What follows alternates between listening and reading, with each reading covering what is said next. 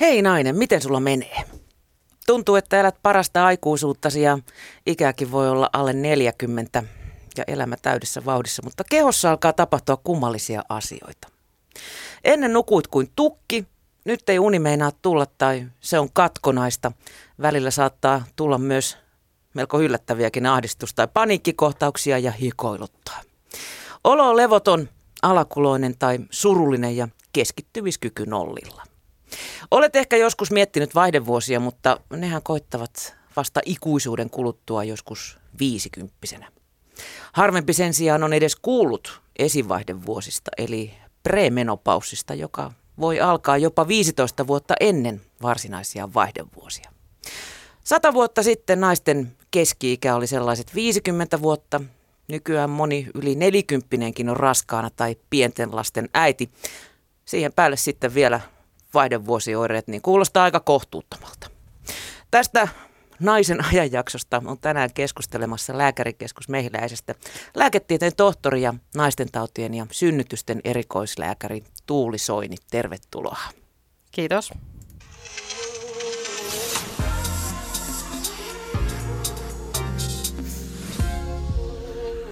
Yle Puhe. Ja eikö niin tuli, että tämä lähetys kannattaa miestenkin kuunnella, jos pikkurovalla alkaa olla tämmöisiä erikoisia oireita, niin se helpottaa asian ymmärtämistä huomattavasti. Ilman muuta kaikki tämän ikäisten naisten lähipiirissä olevat miehet kuulolle.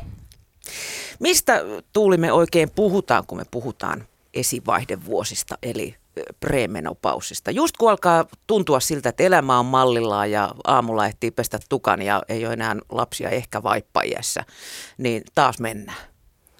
Joo, esivaihdevuodet on semmoinen semmoinen jännä termi, mikä on monelle naiselle ihan tuntematon ja itse asiassa monelle lääkärillekin vähän semmoinen, mikä ei ole ihan päivittäisessä päivittäis, päivittäin mielen päällä. Eli puhutaan esivaihdevuosista silloin, kun ei ole vielä kyse vaihdevuosista, jolloin kuukautiset naisella loppuu, vaan siitä ajanjaksosta, mikä on edeltävä aika ennen kuukautisten loppumista. Niin kuin sanoit, niin tämä tosiaan voi kestää vuosikausia tämä vaihe, eli jopa 15 vuotta, tyypillisesti ehkä semmoinen alle 5 vuotta ennen kuin kuukautiset loppuu, niin näitä oireita esivaihdevuosiin liittyen tulee. Ja mitä nämä oireet sitten on, niin, niin tota, just niin kuin kuvaat, niin hyvin monenlaista oireilua, eli on niitä mielialaoireita ja, ja ennen kaikkea kuukautiskierto alkaa muuttua, että se on semmoinen ensimmäinen merkki, että jos ei käytä, käytä mitään hormonaalista ehkäisyvalmistetta, eli on ihan luonnollinen kierto naisella, niin siitä alkaa huomaa, että tapahtuu jotain muutoksia, mitä ennen ei ole ollut. Aika monella kuitenkin on hormonaalinen ehkäisy. Joo, Joo. se on ihan totta, ja, ja hormonaaliset ehkäisyvalmisteet saattaa vähän peittää allensa näitä näitä tämmöisiä esivaihdevuosioireita. Eli jos vaikka käyttää estrogeeniin sisältäviä yhdistelmäehkäisyvalmisteita, e-pillereitä siis perinteisesti kutsutaan e-pillereiksi, niin, niin niissähän on estrogeenia, joka tavallaan käyttäytyy niin kuin vaihdevuosihormonihoito, eli peittää alle nämä mahdolliset esivaihdevuosioireet. Mutta jos ei ole estrogeenia käytössä, niin silloin ne paljastuu kyllä, kyllä yleensä. Eli vaikkapa tämmöinen progestiini eli keltarauhashormonia sisältävä ehkäisyvalmiste, minipilleri tai hormonikierukka tai sitten ihan hormoniton ehkäisyvalmiste, niin, niin silloin oireet kyllä saattaa tulla sieltä läpi. Mm. Munasarjat siis silleen kansankielellä ilmoittelevat siinä tulevasta eräpäivästä. Joo. Eli ko- kohta homma loppuu. No joo. Tai, ta- tai ei välttämättä siis edes kohta, jos sanotaan, että nämä kestää 15 vuotta. Kyllä, eli ne antaa vähän merkkejä, merkkejä, että ne rupeaa toimimaan eri lailla kuin silloin ihan nuorena, nuorena parhaassa fertiliässä, niin kuin me lääkärit sanotaan, sanotaan fertiliäksi, eli, eli estrogeenieritys alkaa pikkuhiljaa muuttumaan siellä ja niitä ovulaatioita ei välttämättä enää tapahdu ihan säännöllisesti kerran kuussa, niin kuin suurimmalla osalla aiemmin on tapahtunut. Eli estrogeenitaso alkaa vähän heilahtelemaan siellä, että se on saattanut hyvinkin tasainen ja hyvä siihen saakka, mutta, mutta sitten tapahtuu niitä muutoksia. Niitä ei välttämättä heti huomaa, mutta, mutta tota, kierrot voi olla hyvinkin erilaisia. Eli välillä on ihan oireeton ja olo on hyvä, mutta sitten tulee niitä semmoisia kuukausia ja päiviä, kun olo on ihan karmea ja, ja voi olla hikoiluja ja, ja turvotusta ja rinnat on arat ja ja kuukautiset saattaa jäädä välistä tai, tai kierto hyvin tavallisesti. Ensimmäinen oire oikeastaan onkin, että kierto saattaa muuttua vähän lyhyemmäksi kuin aiemmin. Että on voinut olla vaikka se tasan neljä viikkoa kuukautiskierron pituus ennen, niin sitten se saattaakin olla se lähemmäs kolme viikkoa enää vaan, tai jopa pari viikkoa lyhimmillään on, niin kuin, että hyvinkin tiuhaa alkavat tulemaan. Ja vuodon määräkin saattaa runsastua siitä aiemmasta. Mä luin myös, että tota PMS-oireet saattaa pahentua siinä vaiheessa. Sepä kiva. Joo, sekin Tämäkin vielä. vielä. Joo. Joo, eli PMS-oireet, ne on niitä ennen kuukautisia ilmaantuvia erilaisia oireita, mitkä tyypillisesti siinä viikkoa tai korkeintaan kahta ennen sitä vuodon alkua ilmaantuu. Ja hyvin tyypillistä, että ne on pahimmillaan siinä 30-40-vuotiaana ja, ja tosiaan saattavat pahentua siitä siitä, eli ne, ne kaikki, kaikki oikeastaan kaikki naiset tietää, mistä puhutaan, kun puhutaan PMS, että jonkin verran jokaisella naisella niitä yleensä jossain vaiheessa elämää on ollut. Murhanhimo ja kolme kiloa suklaata. Joo, tämä on se pahin skenaario melkein, melkein mitä naiset kuvaa, että, että on murhanhimo suorastaan, niin tota, ne, ne oikeasti pahenee aika monella. Ja se ei ole oikeasti naurun paikkaa, että osalla naisista on aivan hirvittävät ne PMS-oireet ja silloin kyllä apua tarvitaan ja sitä on tarjolla kyllä, että silloin kannattaakin sitä etsiä. Mm. Moni on myös tuota, ilmoittanut, että he säikähtivät kärsivänsä niin kuin tällaisesta aikaista Alzheimerista, että niin kuin muistikatkoja tulee. Just. Onko se ihan niin kuin normaalia? Se, se, joo, se on itse asiassa hirveän tavallinen kommentti, että naiset sanoo vastautollakin, että on se semmoinen klassinen aivosumu, että, että, että pelkää jopa, että on ihan alkava dementia, että unohtelee asioita, ei opi mitään uutta, että ei niinku tartu, aivot on kuin teflonia, että ei tartu mikään uusi juttu, vaikka kuinka yrität opiskella kieliä ja muuta ja näin, tai työelämässä uutta, uutta tietojärjestelmää sun muuta, niin ei, ei vaan, että se jotenkin tuntuu, että se keskittyminen ja oppiminen ja muistaminen on hirvittävän vaikeaa. Välillä voi olla hyviäkin hetkiä, mutta, mutta se on ihan todellista, että on PM, P, siis PMS liittyy, mutta myös just näihin esivaihdevuosiin. Että PMS-esivaihdevuodet on itse asiassa kaksi eri asiaa. Mm. Niin tota, molempiin kyllä varsinkin näihin esivaihdevuosiin ja vaihdevuosiin liittyy yksi tyypillinen oire on tämä muistiongelma, muistiongelmat, ja, ja se ei ole niin kuin vaarallista, mutta se on häiritsevää ja ei ole missään tapauksessa kyse mistään dementiasta, että siitä ei ole kyse, että jos se yhtään Hyvä duuni selittää. Mulla on tämmöiset esivaihdevuodet tässä, että sori, että mä vähän sössin tämän projektin tässä nyt. Niin, aina voi vedota, joo. Toi on hyvä. No, mutta puhuttiin tuossa, että et, et, tota, jopa alle 40-vuotiaalla näitä esivaihdevuosia, yli kolme vitosella voi esiintyä. Öm, kuinka yleistä se sitten on, että niitä esiintyy näinkin nuorilla? No se ei mitenkään hirveän yleistä ole, että esivaihdevuodet, että ihan todellinen estrogeenitason lasku ja, ja selvä munasarjojen toiminnan hiipuminen, niin se, se ei ole yleistä, että alle 40-vuotiaana näin kävisi. Et silloin yleensä suurin osa näitä PMS-oireita, kuukautiskiertoon liittyviä oireita, mitä on, on, että sitä on suurin piirtein arvioitu, että noin yksi sadasta naisesta niin saa ihan todelliset vaihdevuosioireet alle 40-vuotiaana, eli se on itse asiassa harvinaista ja, ja se ei ole niin kuin normaalia, että silloin ajatellaan, että on syytä tutkia tarkemmin, että jos oikeasti estrogenitaso laskee ja munasarjat alkaa hiipua, niiden toiminta hiipuu alle nelikymppisenä, niin on syytä kyllä tutkia tarkemmin. Eli tyypillisesti niistä kärsitään siinä 40 plus? Joo, se on tavallisempaa. Että siinä 40, kun on täyttänyt, niin sen jälkeen alkaa tyypillisesti oireet. Joo, ja vielä lähempänä sitten 50 entistä enemmän. Et keskimäärinhän länsimaisella naisella niin vaihdevuosi ikä on siinä 51-vuotiaana ja 45-55, semmoinen 10 vuoden haitari on ihan täysin normaalia, että sillä välillä suurimmalla osalla ne vaihdevuodet on. Mm. Ö, yleisimmät oireet nähän esivaihdevuosiin oli siis niin kuin nimenomaan unot, unettomuus ja, ja hikoilu. Eikö ne ole, eikö ne ole aika tota, läheisessä yhteydessä sitten toisiinsa, että ainakin kun hikoilukohtaukseen herää, niin vähän niin kuin yksi asia johtaa toiseen, ei nuku. Joo, siis vaihdevuosioireet, varsinkin, varsinkin tota, tavallisia oireita myös esivaihdevuosi on nämä hikoilutukset, eli etenkin yöllä, yöllä tota, näitä hikoiluja, niin sanottuja kuumia aaltoja, mihin ei välttämättä liity mitään hikoiluakaan, mutta tulee vaan järjettömän kuuma puuska koko vartalo, varsinkin yläkroppaan, pään alueelle, niin, niin ne, on, ne on tavallisia. Ja sitten kun ne tulee silloin yöllä, niin ne katkaisee sen hyvän unen ja sitä voi toistua siis useita kertoja yön aikana ja sen sitten tietää, että jos herää ja havahtuu monta kertaa yössä, niin unen laatu on, laatu on ollut tosi huono ja se kyllä heijastuu siihen seuraavaan päivään ja vointiin, vointiin että väsymys, uupumusoireet on hirveän tavallisia vaihdevuosi-ikäisillä naisilla. Esivaihdevuosiin liittyy myös sit niitä muita fyysisiä oireita, turvotukset, paino nousee hyvin monella naisella esivaihdevuosivaiheessa ja vaihdevuosissa, että se on semmoinen painon nousu on hirvittävän tavallinen, tavallinen ilmiö.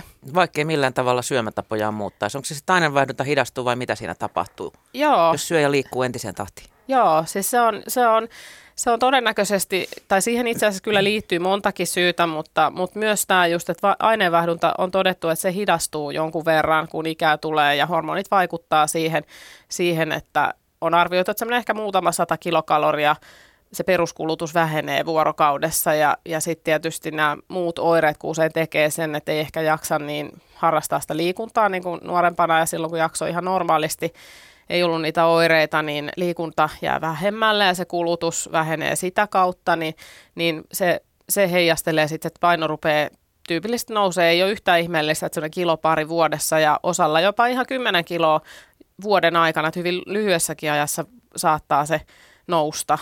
Ja, ja sitten tietysti osa tutkijoista tutkii, että mitä esimerkiksi joku stressitasot ja stressihormonit vaikuttaa tähän, että kun ihminen nukkuu hirveän huonosti ja, ja on niin kuin ylirasittuneessa tilassa tämän vaihdevuosioireilunsa takia, niin mitä sekin sitten vaikuttaa, että ei ainakaan helpota sitä painonhallintaa yhtään.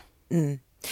Kuinka paljon sun vastaanotolle esimerkiksi tulee ihmisiä, jotka ajattelee, että he kärsivät esivaihdevuosista? Tuleeko se heille yllätyksenä? No siis ihan päivittäin voi sanoa, että, että kyllä, kyllä meillä gynekologeilla on kyllä päivittäin naisia vastaanotolla, jotka kokee kärsivänsä esivaihdevuosista ja vaihdevuosista, mutta myös näistä esivaihdevuosioireista. Että itse asiassa on mun mielestä hienoa, että näistä puhutaan ja, ja naiset osaa lukea ja etsii tietoa nykyään tosi aktiivisesti ja osaa hakeutua vastaanotoille, kun tunnistaa, että nämä oireet saattaisi johtua siitä. Mm, tunnistetaan syy-yhteyksiä jo Joo, sitten. joo, kyllä, mutta tietenkin edelleen pitäisi puhua tästä asiasta enemmän ja, ja lääkäreidenkin pitäisi muistaa, että meille kynekologeille toki tämä on hyvin helppoa, kun tämä on meille joka päivästä, mutta, mutta ei tietenkään vaikka yleislääkäreille, joilla on koko valtava lääketieteen kirjo hoidettavana, niin niin se saattaa sitten siinä kaikessa muussa, kun on paljon muutakin vaivaa, niin unohtua. Ja totta kai pitää poissulkea näiden oireiden taustalta niin muut sairaudet, ettei ole kyse mistään muusta. Mm, niin, että välttämättä se, jos sä menet työterveyslääkärille, niin siellä ei heti osata yhdistää, että kappastakas esivaihdevuodet menossa. Joo, joo se, se voi olla just näin, että yleislääkäri ehkä keskittyy sulkeen niin kuin kuuluukin nämä muut syyt pois ja ei heti ensimmäisenä niin kuin siihen välttämättä hoksaakaan. Tosin nykyään hirveän hyvin meidän työterveyslääkärit on aivan loistavia, loistavia tunnistaa hyvin näitä ja, ja niin kuin jos nainen on siinä tyyppiässä, niin varsinkin silloin. Mutta sitten jos ollaan vähän nuorempia, niin se on ehkä semmoinen vaikeampi, että silloin ei ehkä välttämättä hoksaa sitä niin helposti, että tässä voisikin olla kuin hormonaalinen juttu mm. taustalla. Kuinka suuri osa naisista sitten esivaihdevuosista oirehtii? Onko siitä minkäännäköistä dataa olemassa? Siitä ei var... Vai onko sitä vasta nyt ruvettu niin kuin tunnistamaan, että niitä osataan edes mitata? Joo. Tai laskea. Vaihdevuosioireisista naisista on paljonkin tutkimustietoa, eli ihan vaihdevuosioireiset oireilee niin kuin melkein kaikki tai ainakin 80 naisesta, mutta se, että kuinka moni sitten ennen tätä niin kuin virallista vaihdevuosi-ikää oireilee, niin sitä ei itse asiassa tiedetä, että PMS-oireita on kyllä tutkittu paljonkin ja, ja näin, näin niistä tiedetään, mutta tämä se on itse asiassa niin vähän sellainen harmaa alue toi perimenopaussi tai esivaihdevuodet, että et mikä on, johtuu mistäkin, kun ne oireet menee niin paljon päällekkäin muidenkin asioiden ja muiden oireiden kanssa, että mikä johtuu oikeasti mistäkin, niin on vaikea sanoa, että onko tämä juuri nyt siitä sinun estrogeenitasosta ja keltarauhashormonitasosta johtuva oire vai onko tämä jotain muuta. Ehkä mm. sitä, että Hirveä stressi, pienet niin, skidit, niin juuri sulla näin. on duunistressi, vaativa ammatti, ehkä vanhat vanhemmat vai sitten onko se niin kuin hormonaalista? Just näin, joo. Eli se on tosi vaikea joskus niin kuin sanoa, että mikä oikeasti on mistäkin johtuva. Öm, tunnistetaanko ne sitten helposti ja, ja tota, voiko niitä jotenkin lievittää tai hoitaa? Kyllä niitä siis, kun sitten kun on tunnistettu, eli ensinnäkin just, että on poissuljettu, että ei ole kyse jostain muusta sairaudesta vaikkapa, esimerkiksi vaikka kilpirauhasen toimintahäiriöistä tai uniapneasta tai jostain, jostain muusta, niin sitten kun on poissuljettu ne asiat, niin, niin sitten voidaan kyllä lähteä niitä ihan hyvin hoitamaan, että hoitokeinoja kyllä löytyy löytyy. Toki ensin aina niin kuin kokeillaan ja kannattaa kokeilla ihan semmoiset ei-lääkkeelliset elämäntapakeinot, niin ne on ne semmoinen ensimmäinen, mikä kannattaa ilman muuta kyllä testata. Onko ne nämä perinteiset? Nämä perinteiset, mitä, joo. Eli, eli yrittäisit syödä terveellisesti ja harrastaa liikuntaa säännöllisesti, semmoista hikiliikuntaa, että ihan oikeasti hengästyttääkin jonkun verran, että tulee hikipintaan, niin niillä on todettu, että ne ihan oikeasti vaikuttaa vaikuttaa, että ne vähentää niitä kuumia aaltoja, parantaa sitä unenlaatua ja, ja tietysti auttaa siinä painonhallinnassa, että jos se on päässyt nouseen, niin, niin erittäin hyvä apu. Et niin kuin, ja sitten tietysti se, että jos tupakoi vaikka, niin, niin se on hyvin tärkeä juttu, että lopettaisi sen, koska tupakka on siis munasarjoille kyllä myrkkyä ja se on osoitettu ihan jo vuosia sitten. Eli, eli tupakoitsijoilla on estrogeenitasot huonommat ja heillä on paljon voimakkaammat PMS- ja vaihdevuosi- ja esivaihdevuosioireet. Eli se on semmoinen, mikä kannattaa ainakin myös huomioida sitten, että jos, jos on tupakoinut, niin jos pystyisi lopettamaan, se olisi tosi upea juttu. Mm. Ja sitten vielä joku neropatti sanoi, että, että muista ne hyvät työunet sitten. Niin, niin. Kyllä. Mm, kuinka nopeasti nämä tai, tai kerralla nämä oireet yleensä iskee? Voiko ne niin kuin alkaa tosi nopeastikin, niin kuin moni juttu tulee peräkkäin vai, vai hiipiikö ne vähitellen sitten? Niitä on sekä että, että on osalla naisista tulee hiipien, että tulee ensin vaikka just kuukautisongelmia vähän ja sitten alkaa tulee niitä hikoiluja ja mielialaoireita ja että niitä tulee niinku lisää ajan saatossa. Mutta sitten osalla tulee niinku kerta pamauksella tuntuu tulevan kaikki päälle, että et niinku kuukautiskierto menee sekaisin ja hikipuuskat ja, ja et se, siinä on niinku sekä että mahdollisuuksia, että miten, miten ne alkaa ilmaantua. Mm, ja silloin niin. se on ehkä hämäävämpää, jos niitä tulee sillä pikkuhiljaa hiipimällä, että ei oikein, niin on vähän niin kuin tottunutkin, että, että tämä on tämmöistä. Niin, että alkaako se, se niin kuin muuten vaan se V-kerro nousee niin. pikkuhiljaa taustalla, että et, ei välttämättä edes huomaa niin. niitä. Niin, niin, ja varsinkaan ehkä niin kuin ympäristö on saattanut huomata, huomata niin kuin jotain, mutta, mutta itse ei ole sitä niin kuin noterannut, että on joku muuttunut oikeasti. Mm. Mutta tuossa jo puhuttiin, että, että ne saattaa, toi ajanjakso saattaa kestää siis jopa 15 vuotta. Hypätäänkö niistä sitten suoraan vaihdevuosiin? No jos näin on, että 15 vuotta ennen, niin sitten valitettavasti joo, sitten, sitten se lopulta sitten vaihdevuodet sielläkin päässä odottaa, kyllä, mutta, mutta tosiaan niin kuin tyypillisempi on vähän lyhyempi kesto ja sitten tulee ne vaihdevuodet kyllä. Että, että siinä vaiheessa, ja aika usein on kyllä niin, että ne oireet on pahimmillaan siellä joitakin vuosia, pari vuotta ennen, kun ne kuukautiset loppuu ja siinä ihan viimeinen vuosi ja sitten, sitten niin kuin onneksi lähtee jonkun verran helpottumaan, kun se kuukautis kierto loppuu ja tulee ne vaihdevuodet ihan, tai menopaussista puhutaan, kun mm. kuukautiskierto on loppunut, niin, niin sen jälkeen sitten alkaa, että se ei onneksi siitä yleensä enää pahene, että, että se voi säilyä samantyyppisenä, mutta, mutta se pahin on yleensä just siinä ennen, kun se luonnollinen kuukautiskierto loppuu. Mm. Mutta tuossa puhuttiin, että, että tota, aika, aika moni meistä käyttää esimerkiksi äh, hormonikierukkaa, jos vaikka saa estrogeenihoitoa, niin niin siinä sitten kyljessä on se, on se hormonikerukka, niin nehän usein myös lopettaa kuukautiset. Mistä sen niin kuin tietää sitten, että koska ne niin kuin oikeasti loppuu? Joo, Joo, hormonikierukka on hirveän suosittu, etenkin täällä Suomessa. Suomessa tota, itsekin on siitä tehnyt tutkimusta ja väitellyt joitakin vuosia sitten, niin, niin silloin sitä katsottiin, että noin joka viides suomalainen alle 50-vuotias nainen käyttää hormonikierukkaa, että se on todella suosittu Suomessa. Ainakin mulle se esitettiin ihan automaationa, kun lapsiluku oli täynnä. Joo, joo se, on, se on suosittu ja sehän on hirveän tehokas ehkäisykeino ja auttaa monenlaisiin kuukautisongelmiin, eli sitä kautta se on hyvä, hyvä konsti niihin ja, ja sivuvaikutuksena hyvin monella kuukautiset loppuu, että ei tule vuo, näkyvää vuotoa juuri ollenkaan. Ja se, että miten sä tunnistat sitten, että koska ne vaihdevuodet tulee, niin sen kyllä tunnistaa, että niin kuin mä sanoin, niin kahdeksalla naisesta kymmenestä tulee niitä vaihdevuosioireita, eli niitä kuumia aaltoja varsinkin, niitä on, niitä on melkein kaikilla. Et se, se on semmoinen se hikoilu tai kuumat aallot on hyvin tyypillinen oire, niin niitä yleensä alkaa tulee ja siitä sitten huomaa viimeistään, että et esimerkiksi jos alat ole viisissä kymmenissä tai vähän yli ja alkaa hikoiluttaa, on se kierukka käytössä eikä vuotoja näkynyt vuosiin, niin, niin siitä alkaa tietämään, että nyt ehkä on aika. Ja lääkärillä on kyllä konstit, että jos alkaa ole niin, että ei ole mitään oireita, että on onnekas, onnekas nainen eikä ole vaihdevuosioireita tullut, tullut ollenkaan, vuosia ollut vuodoton sen kierukan kanssa, niin se pystytään kyllä sitten ihan laboratoriossakin katsomaan verikokeella, että onko semmoinen aivolisäkkeen erittämä hormonitaso jo niin korkea, että se puhuu sen puolesta, että on oikeasti vaihdevuodet jo käsillä tai ohi, että voidaan vaikka kierukka poistaa, jos se sitä enää tarvii. Kuinka nuorilla sitten muuten vaihdevuodet voi alkaa?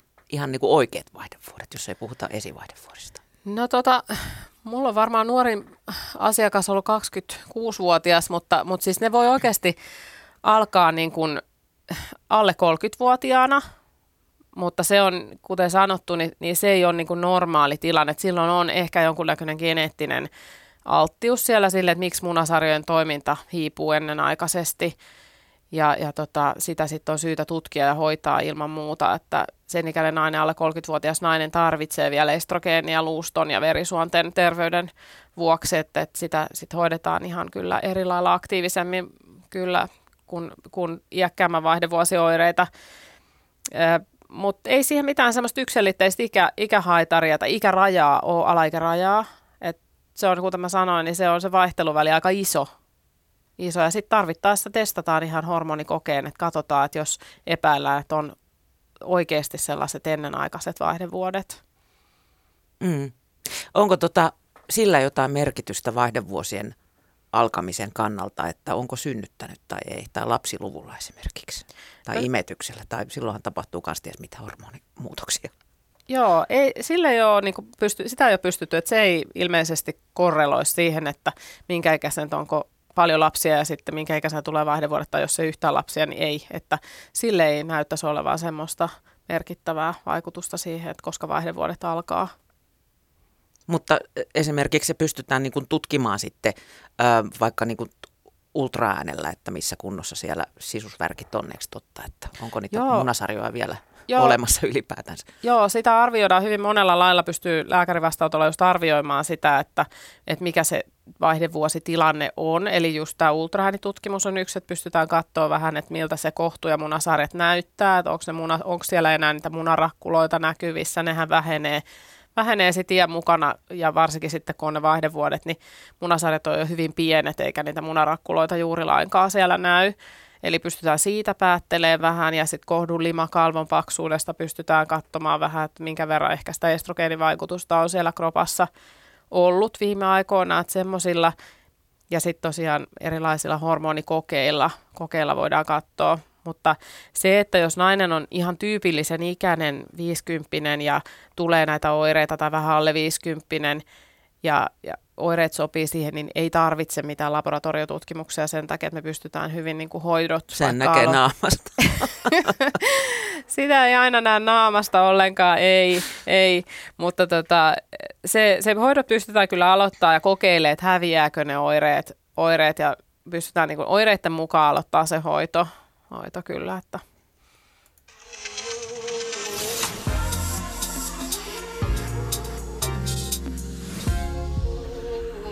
Yle Puhe. Tänään vieraana on lääkärikeskus Mehiläiset lääketieteen tohtori ja naisten tautien ja synnytysten erikoislääkäri Tuuli Soini. Ja tänään perehdymme ja kuulemme lisää tästä naissukupuolen kolmannesta uhmajasta, kuten itse sitä kutsun, eli vaihdevuosista ja niistä edeltävistä esivaihdevuodista. Ö, kuinka perintö, perinnöllisiä Tuuli nämä esivaihdevuosien ja vaihdevuosien alkaminen on? On, onko, onko niissä jotain perintötekijöitä, jotka vaikuttaa? Että? No se näyttäisi olevan kyllä hyvinkin perinnöllistä, että, että jos vaikka omalla äidillä on vaihdevuodet alkanut hyvin iäkkäänä, niin on todennäköistä, että itselläkin alkaa vähän iäkkäämpänä. Ja vastaavasti, että jos taas hyvin nuorena, niin näin käy usein, että ne alkaa myös myös itsellä sitten nuorempana. Eli, eli siinä on selvä geneettinen alttius, mutta ne, mitä ne geenit on, jotka määrää sitä, niin sitä ihan tarkkaan vielä tiedetään, että sellaista testiä vaikka ei onneksi ole, että me saataisiin niinku testattua, että, että minkä ikäisenä ne vaihdevuodet tulee, että, että en tiedä, haluaisiko kukaan nainen tietää, tietääkään sitä välttämättä etukäteen nuorena, mutta, mutta se on selvästi geneettistä. Ö, miten sitten on, onko siinä jotain sitten tämmöistä jakajaa, jos, josta niin tietää, että esivaihdevuodet on muuttuneet vaihdevuosiksi? No se, että sitten kun esivaihdevuosissa vielä on ne kuukautiset, siis jos ei ole vaikka just tätä hormonikierukkaa, mistä edellä puhuttiin, niin että on ihan, ihan luonnollinen kuukautiskierto, niin, niin kuukautisvuodot jää pois, kun tulee ne vaihdevuodet. Mm. Eli se on semmoinen selkeä merkki. Eli ne ensin yleensä rupeaa, niin kuin puhuttiin, että ensin kierto rupeaa lyhenee ja kuukautiset tulee tiuhemmin. Sitten alkaa käymään ehkä niin, että jääkin välistä ja kierto pitenee. Vuodon määrä saattaa siinä vaiheessa ruveta väheneen ja sitten ne jää lopulta pois. Eli tulee useamman kuukauden breikki, ei tule vuotoa. Ehkä joku yksittäinen vuoto, sitten ne jää kokonaan, ei tule enää vuotoja. Ja sitten kun on vuosi kulunut 12 kuukautta viimeisestä kuukautisvuodosta, niin silloin puhutaan sitä menopaussista, että se on se menopaussi-ikä, kun on viimeisistä omista kuukautisista kulunut vuosi.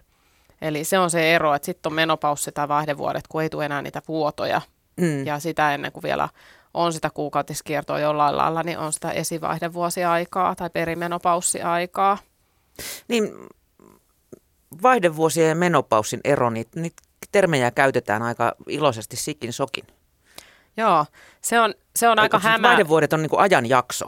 Joo, Joo. Joo. Mun mielestä toi suomalainen termi vaihdevuodet on aika kuvaavaa, että se on vuodet monikossa ja pitkä niin kuin, ja vaihdeet, jotain vaihtuu ja tapahtuu ko- kovastikin, niin, niin tota, se on aika kuvaava. Eli se on pitkä ajanjakso joskus ja monta vuottakin, milloin näitä muutoksia tapahtuu. Ja menopaussi on niin se paussi, niin tämmöinen selvä paussi, tauko, jotain tapahtuu kerralla. Eli, eli on niin tietty ajan hetki, jolloin on niin kulunut se tietty aika, eli vuosi viimeisistä kuukautisista, niin niin nämä termit tosiaan on välillä aika villistikin sekaisin. Mm. Missä vaiheessa sitten voi lopettaa ehkäisyn käyttämisen?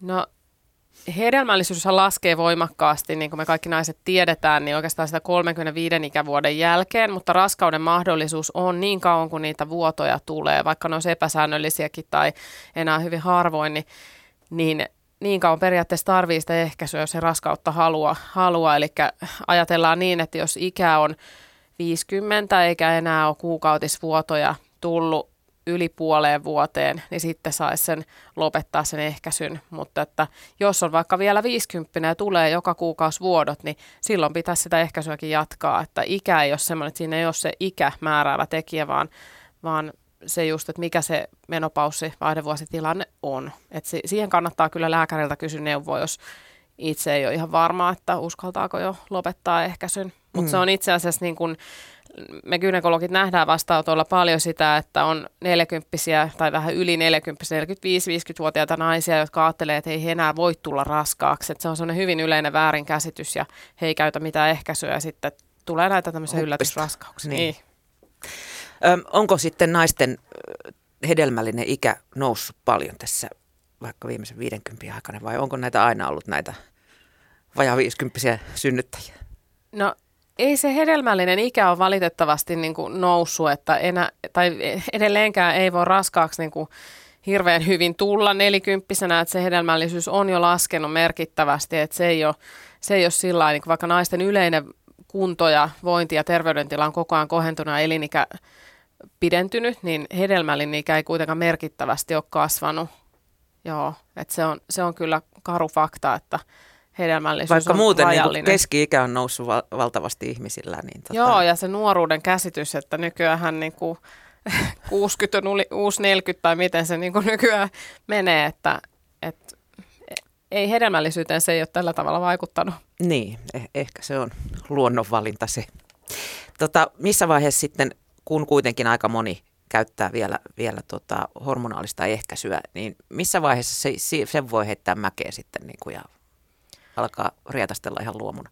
Joo, hormonaali ehkäisy, sekin riippuu tosi paljon siitä, että minkälaista hormonaalista ehkäisyä käyttää. Eli jos vaikka käyttää tämmöistä yhdistelmäehkäisyä, eli e-pilleri klassisesti vaikka, niin, niin siinä on vähän tarkemmat ne rajoitteet, eli koska siihen liittyy jonkin verran sitä veritulppariskiä, niin iän mukana ikä itsessään nostaa veritulppariskiä. Aika monelle voi tulla 40 ikävuoden jälkeen vaikka verenpainetta tai kolesteroli nousee tai jotain tämmöisiä muita, mitkä voi vaikuttaa siihen veritulppariskiin kanssa tai sitä ylipainoa esimerkiksi, niin silloin saatetaan joutua lopettaa jo paljon aiemmin se yhdistelmäehkäisy ja muuttaa sitä hormoniehkäisyä muun tyyppiseksi. Mutta sitten jos käyttää vaikka hormonikierukkaa tai minipillereitä, tämmöistä, missä on vaan keltarauhashormonia, mikä ei nosta veritulppaa riskiä, niin sitä voi kyllä käyttää huoleti yleensä sinne vaihdevuosi-ikään ja ylikin, jos niin on hormonikierukalle tarvetta, niin, niin sitä voi käyttää ylikin, mutta että, että sitä saa käyttää. käyttää. Se riippuu, to, riippuu tosi paljon siitä, mikä valmiste on käytössä.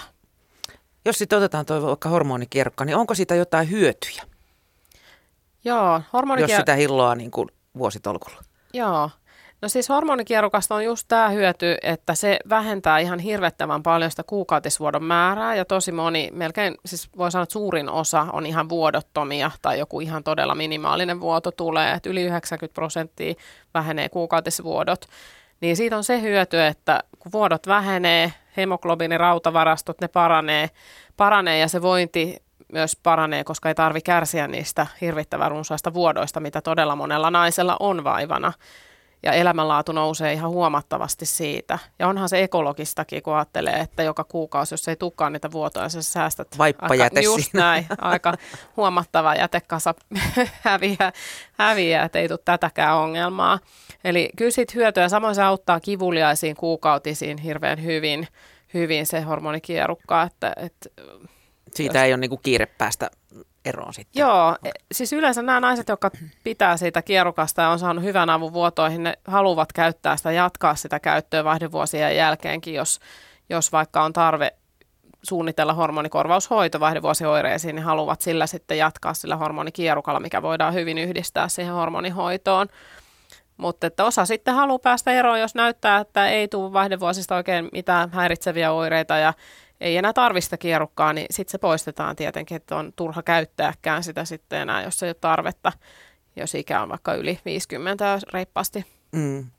On, onko sillä sitten naisen terveyden kannalta väliä, missä iässä vaihdevuodet alkavat, jos ne alkaa nelikymppisenä tai kuusikymppisenä?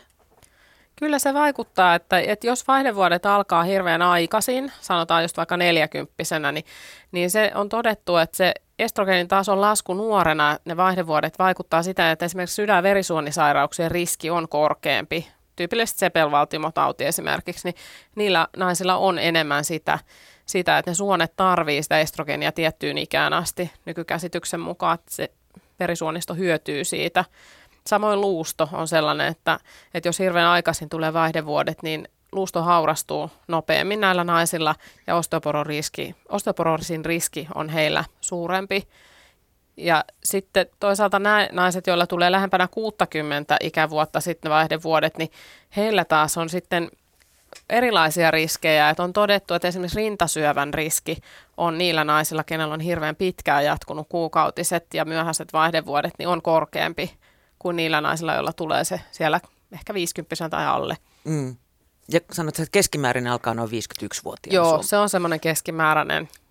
Kaikissa, oikeastaan kaikissa sekä Suomessa että muissa länsimaissa on tutkittu, niin keskimääräinen ikävaihde vuosille on 51. Voiko tota vaihdevuosia sitten jotenkin ehkäistä tai, tai viivyttää, vaikka harvapa niitä miettii ennen kuin ne kohdalle kolahtaa? niin on, onko se taas tämä elintapahomma? Joo. Vai vaikut, vaikuttaako se? Joo, no geeneihin valitettavasti emme pysty vaikuttamaan nykyään, nykyään vielä, eikä toivottavasti välttämättä koskaan, mutta että elintavat on kyllä sellainen, että tupakka on oikeastaan niin kuin semmoinen numero ykkönen, mi- mihin voisi niin kuin, ja kannattaisi vaikuttaa. Eli se on ihan tutkitusti niillä naisilla, jotka tupakoi ja pitkään tupakoinut, ne vaihdevuodet tulee useita vuosia aiemmin. Eli se, se vaikuttaa kyllä. Ja myös sit elintavoilla pystyy jonkun verran, ei ehkä niihin vaihdevuosiin alkamiseen, että koska, koska ne munasarjat lopulta hiipuvat, mutta sitten näihin vuotoihin, minkälaiset ne vuodot on ennen niitä vaihdevuosia. Eli tavallaan tähän perimenopausiin, esivaihdevuosi aikaan, niin pystyy vaikuttaa kyllä, että, että ne oireet ja, ja mitä on siinä vaiheessa, niin jos on liikunnallinen ja elämäntavat hyvät, niin niillä naisilla menee paljon ongelmattomammin myös sitten se vaihe.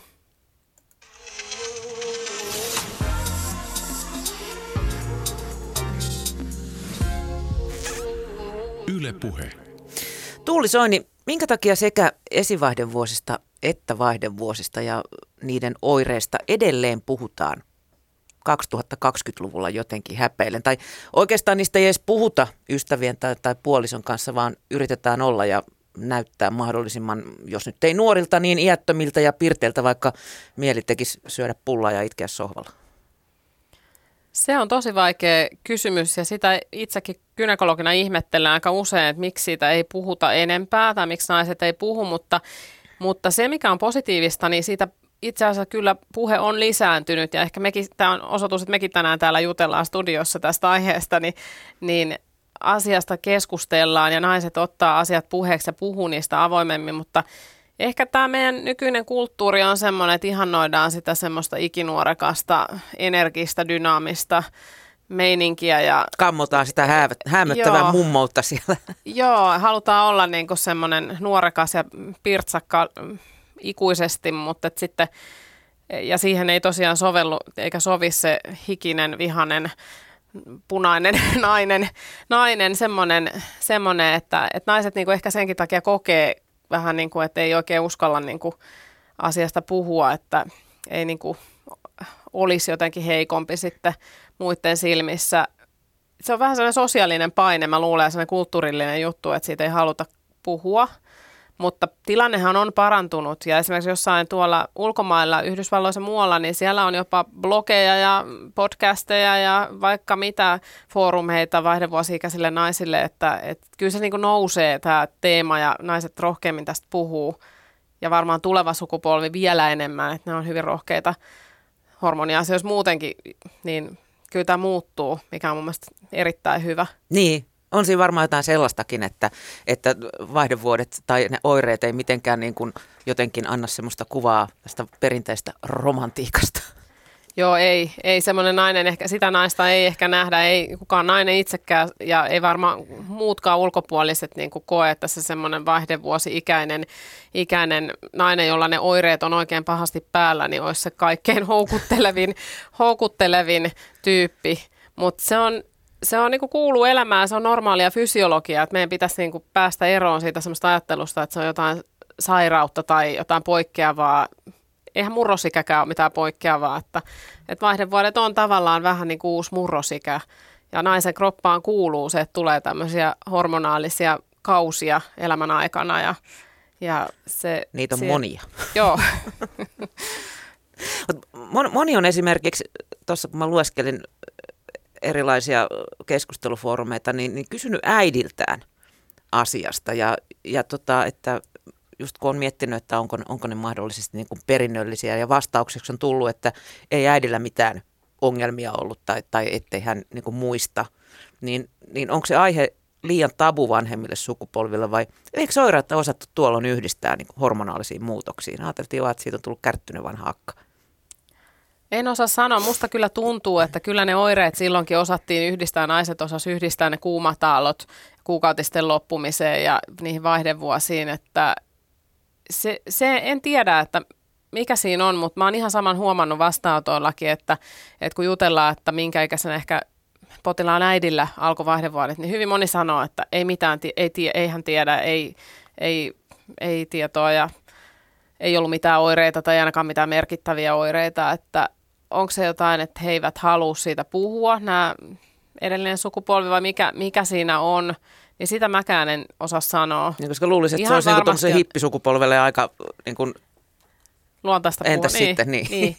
En tiedä. Joo, ja paras tiedä. kommentti oli, mä, yksi, yksi kirjoitti, että joo, että äiti sanoi, että ei hänellä mitään ollut, mutta sen, hänen oma äitinsä oli sitten ihan hullu. Niin, aivan.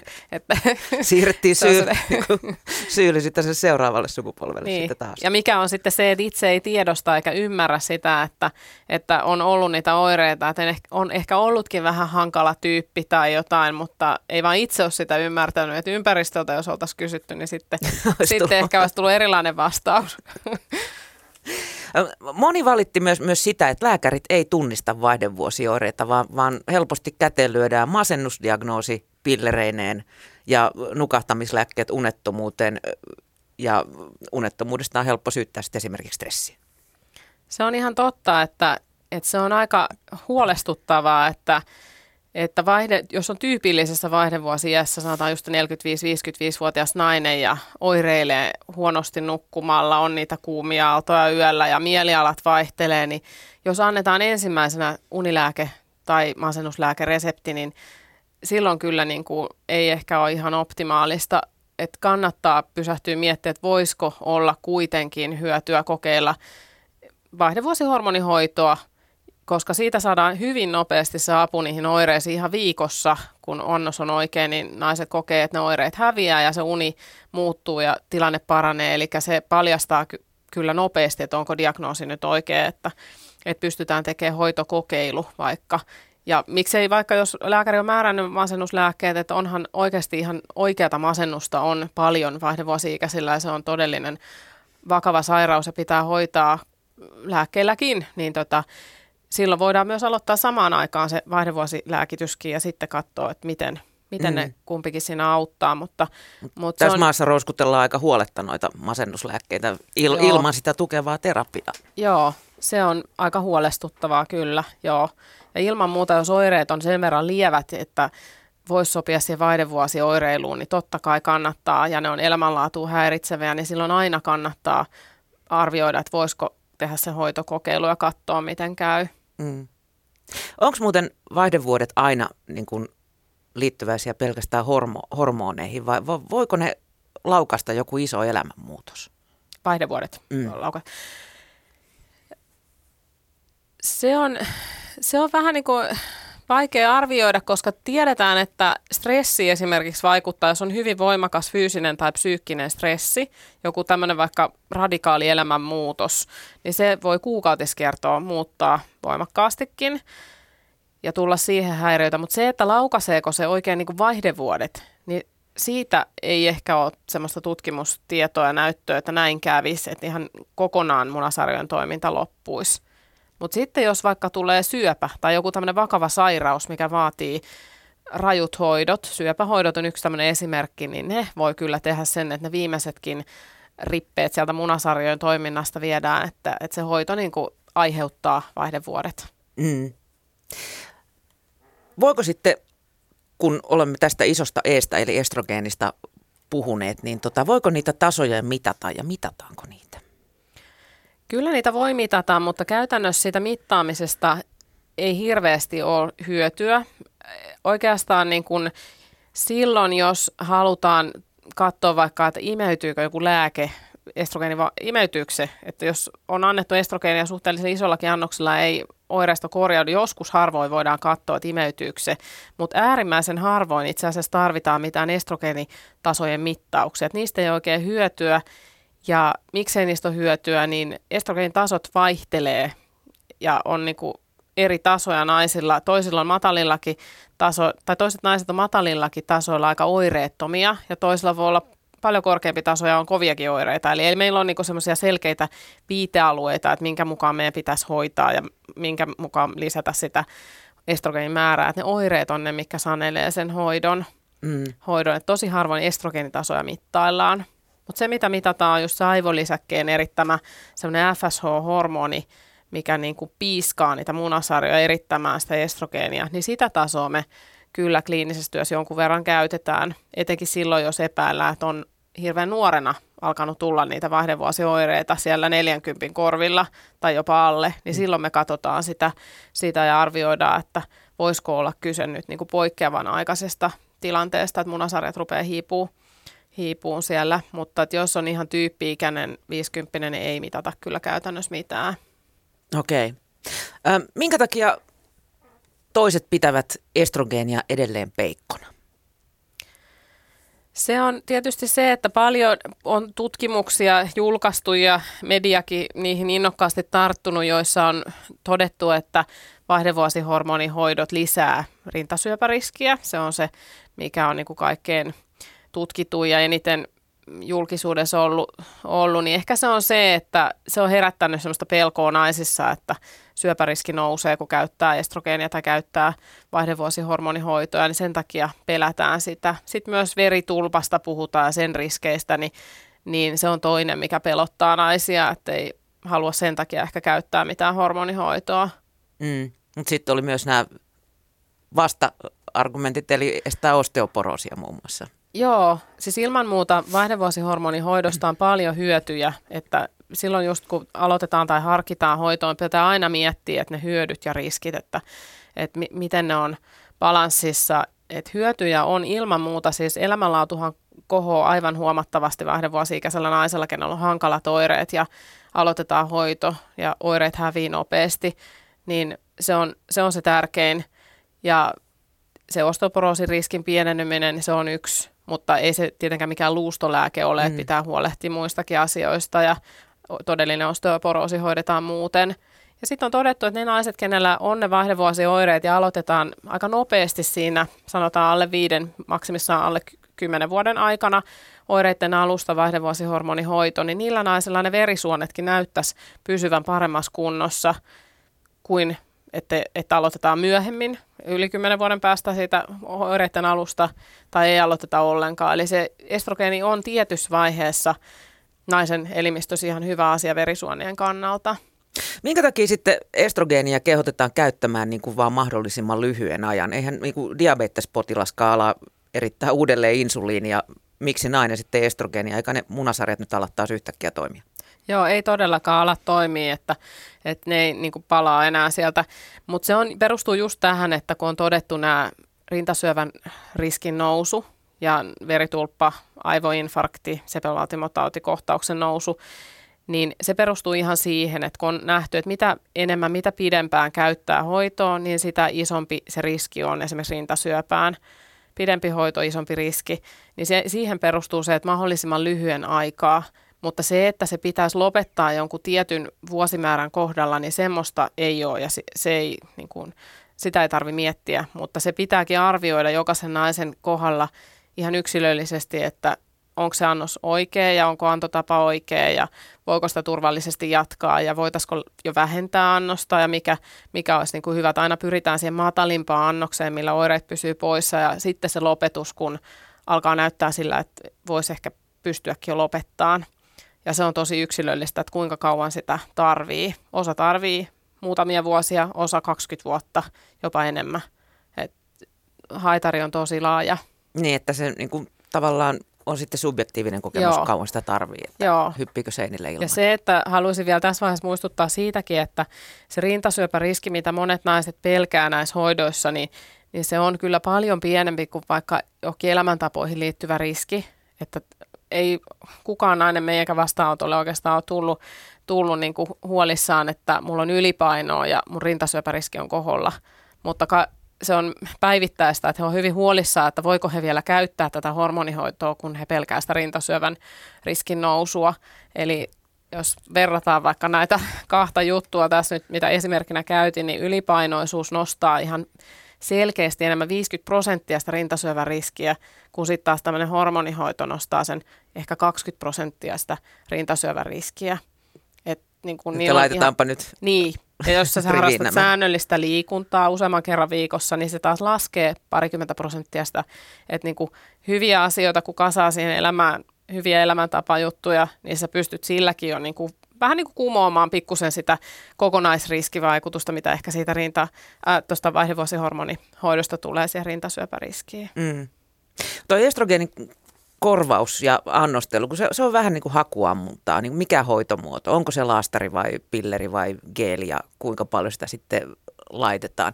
Reagoiko eri naiset sitten eri tuotteisiin eri tavalla? Mistä sen tietää? Onko sitä nyt koekaninina sitten, että laitetaan nyt teippiahteri ja sitten kokeillaan geeliä, jos se se auta ja niin edespäin? Joo, annostelureittejä on niin kuin sanoit, niin tosi monia. Ja siinä oikeastaan lääkäri miettii niin kuin sitä naisen kokonaisriskiä ennen kaikkea sen sydänverisuonisairastuvuuden kannalta. Eli huomioidaan vaikka tupakointi, ylipainoisuus, kolesterolit ja muut asiat. Ja silloin, jos näitä tämmöisiä sydänverisuonisairausriskitekijöitä on, niin aina ensisijainen reitti antaa estrogeeni on ihon kautta. Silloin ei veritulpariski juuri lainkaan nouse. Mutta jos on ihan perusterve nainen, ei ole mitään merkittäviä riskitekijöitä, silloin oikeastaan ihan sama annetaanko suun kautta vai ihon kautta. Eli, eli siinä on niinku semmoinen karkea jaottelu. Suun kautta otettuna on aina se vakioannos tietysti, mitä siinä yhdessä pillerissä, että se niinku vähän määrää sitten sen annoksen. Mutta keeleissä ja suihkeissa ne pystyy nainen itse vähän säätääkin sitä annosta, että montako suihkausta tai millainen pätkä keeliä laitetaan iholle. Eli se antaa sen semmoisen jouston siihen, niin, niin se on. Mutta osalla naisista on kyllä, kyllä se, että niin kuin sä sanoit, että, että miten se vaikuttaa sitten kehenkin, niin on yksilöllisiä eroja, että, että ihan ihon kautta annosteltuna välillä on semmoinen, että ei saa sitä vaikutusta, mitä oletetaan, että pitäisi tulla tietystä annoksesta ja silloin saatetaan joutua vaikka vaihtamaan suun kautta otettavaan annokseen, että jollain lailla se, ehkä se naisten iho ja ihonalaiskudoskin on erilainen, miten se siitä läpi imeytyy. Mm. Onko siinä sitten eroa, että kuinka nopeasti nämä eri muodot alkaa vaikuttaa? Ei. Suun kautta tai ihon kautta tai... Ei oikeastaan, että kyllä niissä on ihan se sama, sama, että hyvin nopeasti, ihan muutamissa päivissä ne oireet rupeaa helpottaa, että se on siitä kiitollinen hoito, että jos annos on oikein, niin yleensä aika lailla viikossa voi jopa oireet olla poissa, viimeistään muutamassa viikossa. Ja sitten sitä annosta sen mukaan säädellään, että miten on apua tullut. Mm. On, Onko näissä estrogeenihoidoissa sitten tämmöisiä sivuvaikutuksia, jos nyt ei puhuta niistä uhista jo, mitä tässä kerroit, mutta esimerkiksi niin kuin painon nousua tai muuta esiintyksiin semmoista? No paino ei yleensä estrogeenihoidolla nouse. Et se on saattanut nousta sitä ennen noista muista oireista jo elämäntavoista johtua, mutta ei yleensä nouse sillä. Sitten jos se annos on vähän iso, niin tyypillinen oire että rinnat saattaa aristaa ja ehkä semmoinen tietynlainen nesteen kertymisen tunne kroppaan, mutta, mutta yleensä ei tule sellaisia mitään oireita. Ja tietenkin uni, uni ja nukkuminen paranee paranee, tulee niin kuin sitä kautta ne kuumat aallot vähenee. Ja, mm. ja niin kuin. Mitä sitten, jos tuntuu, että se estrogeenihoito ei tehoa? Onko silloin vain niin kuin annostuksesta kiinni, että lisää kamaa? No silloin pitäisi niin pysähtyä kyllä miettimään, että onko kyse nyt sitten kuitenkaan siitä estrogeenin puutteesta, että onko joku muu sairaustila ehkä siellä taustalla ja alkaa tutkimaan sitten myös niitä, jos ei sitä ole sitä ennen jo tehty. Vaikka joku kilpirauhasen toimintahäiriö, tai uniapnea saattaa aiheuttaa yöllistä heräilyä, hikoilua, kaksi esimerkkiä, tai verensokerin muutoksia, jotain, jotain tämän tyyppisiä muita juttuja, mitä sitten pitää poissulkea. Mm. Elämä on yhtä poissulkemista. Joo. Miten sitten esivaihdevuodet ja vaihdevuodet, miten, miten ne vaikuttaa naisen seksuaalisuuteen? No kyllä ne vaikuttaa, että sehän on ihan tyypillinen asia, miten moni, moni nainen kokee, on se, että seksuaalinen halukkuus laskee esivaihdevuosissa ja vaihdevuosissa, että, että selvästi hormonit vaikuttaa myös siihen. Ja sitten tilanne saattaa korjaantuakin, kun ne vaihdevuosioireet saadaan ja esivaihevuosioireet korja, hoidettua pois, niin tilanne voi muuttua taas normaaliksi. Niin Mut mä tässä... kuulin, että se on kääntynyt joillain myös toisinpäin. Joo. Et, et, tota, kun ei enää tarvitse ehkäisyä huolehtia. Joo, meinasin just sanoa, että tässä on myös huomattavia eroja, että toiset kokee, että, että että tilanne muuttuu huomattavasti paremmaksi, kun tuli vaihdevuodet. Eli ei tarvitse pelätä enää sitä raskautta, eikä niitä vuotoja ole häiritsemässä elämää, niin, niin se seksuaalis- seksuaalinen tilanne paranee huomattavasti ja kokee, että se on paljon parempaa. Mm. Öm, missä vaiheessa on sitten siitä lähtien, kun esivaihdevuodet tai vaihdevuodet alkaa, niin tota, odotettavissa, että päätyy sellaiseksi seesteiseksi ja hikoilemattomaksi mummoksi, koska tietää, että vaihdevuodet on ohi? No, jos ajatellaan, että on ihan niin kuin ilman hormonihoitoa, että ei ole mitään, mitään käytössä, niin kyllä se yleensä siinä niin kuin 60 ikävuoden jälkeen jossain vaiheessa on aika tasainen tilanne jo, että jonkunlaisia oireita lieviä kyllä osalla tulee, mutta ne on niin lieviä, että ne ei häiritse, että se on hirveän harvinaista, että enää sitten yli 60-vuotiaana mitään kauhean hankalia oireita niin kuin olisi, tai ainakaan lähempänä 70. Mutta että jos on hormonihoitoa käyttänyt koko ajan vaikka ja sit, sitä yritetään lopettaa, niin kyllä sen poisjätön jälkeen voi tulla vielä oireita. Tuohon ei ole niin mitään oikeasti mitään semmoista selkeää ikärajaa, koska nyt se seesteinen ihana vaihe tulee, mutta että kyllä se onneksi tulee ja, ja tota, ei se, se, siis vaihdevuosioireet kestää kyllä vuosia hoitamatta, eli semmoinen keskimääräinen aika on jopa seitsemän vuotta, että kymmenenkin vuotta tai yli voi kestää, eli siitä kun lasketaan, että jos 50 keskimäärin tulee ne vaihdevuodet, niin kyllä se siellä 60 kieppeessä sen jälkeen ehkä, ehkä sitten kun jää eläkkeelle, niin sitten viimeistä alkaa tasaantua. Sä sanoit tuossa aikaisemmin, että kahdeksasta kymmenellä vaihdevuodet tulevat. Mistä se johtuu, että niille kahdelle kymmenestä ei niitä tule? Niin, niitä oireita, Niin. niin.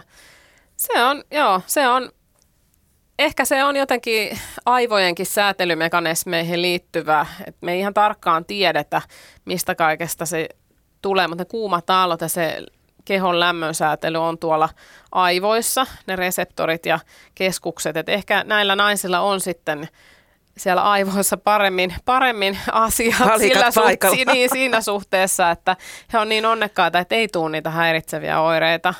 Joo, mutta että se on harvinaista, mutta mahdollista. Voiko sitä niin kuin elää samalla muudilla ihan läpi sitten sieltä kolmevitosesta kuolemaan?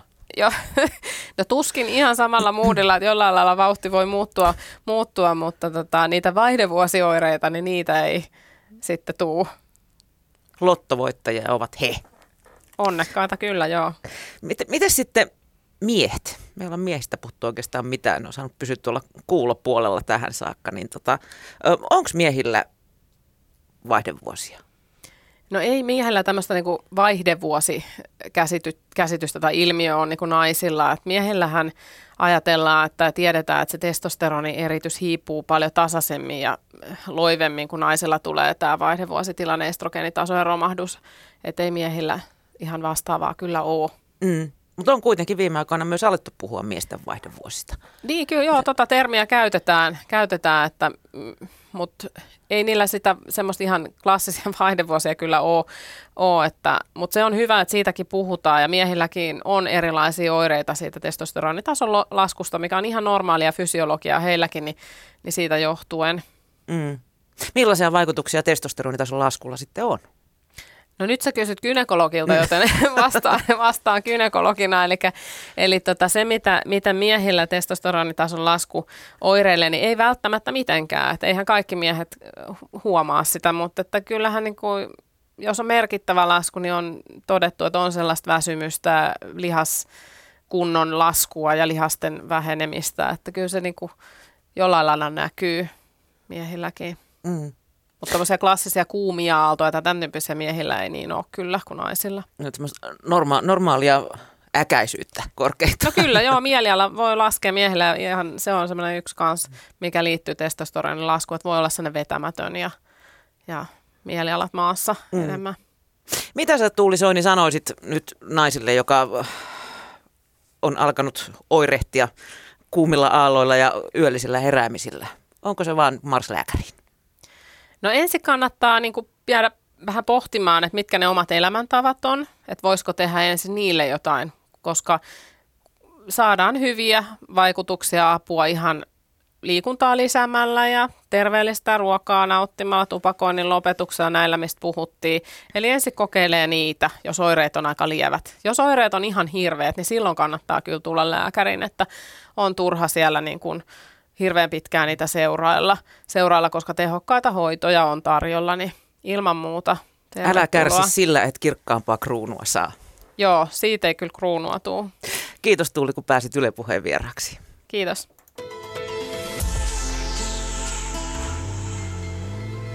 Yle Puhe.